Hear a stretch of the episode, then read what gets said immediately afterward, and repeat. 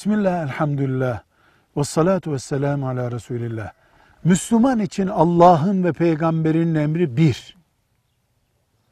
O birden sonra iki, anne babanın emridir. Anne babaya itaattir.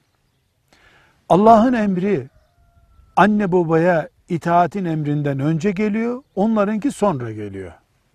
Ancak anne babanın her emrettiğine itaat etmek diye de bir kural yoktur. Belli şartlarımız var. Bir, anne ve baba Allah'ın sınırlarına dokunan bir şeyi emretmeyecek. Mesela düğününü çalgılı yapacaksın diyemez. Düğün karma olacak diyemez. Gelinimizi açık dolaştır diyemezler. Alkol kullan diyemezler. İkincisi anne baba bir şeyi emrediyorsa o emrettiği şey gerçekte anne babanın yararına olan bir şey olmalıdır. Mesela bize ev al demelidir. Mesela yavrum biz şehirde duramıyoruz. Bir çiftlik evi al bize demelidir. Mesela biz gece korkuyoruz gel yanımızda kal demelidir.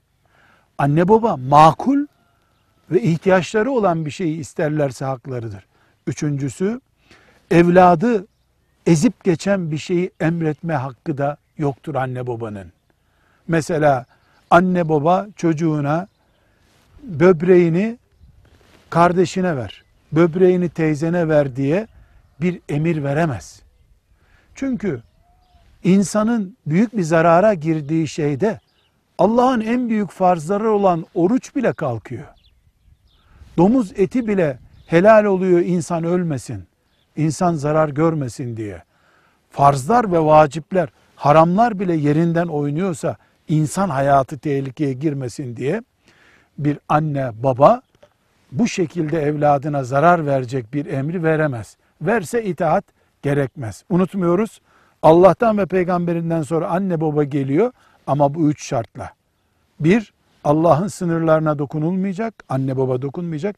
İki, anne babanın gerçek bir ihtiyacı ortada olacak.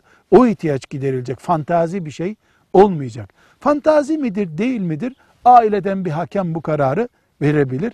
Üçüncüsü de evladın ölümü pahasına, hanımını boşaması pahasına, iflas etmesi pahasına bir istekte bulunulamaz. Velhamdülillahi Rabbil Alemin.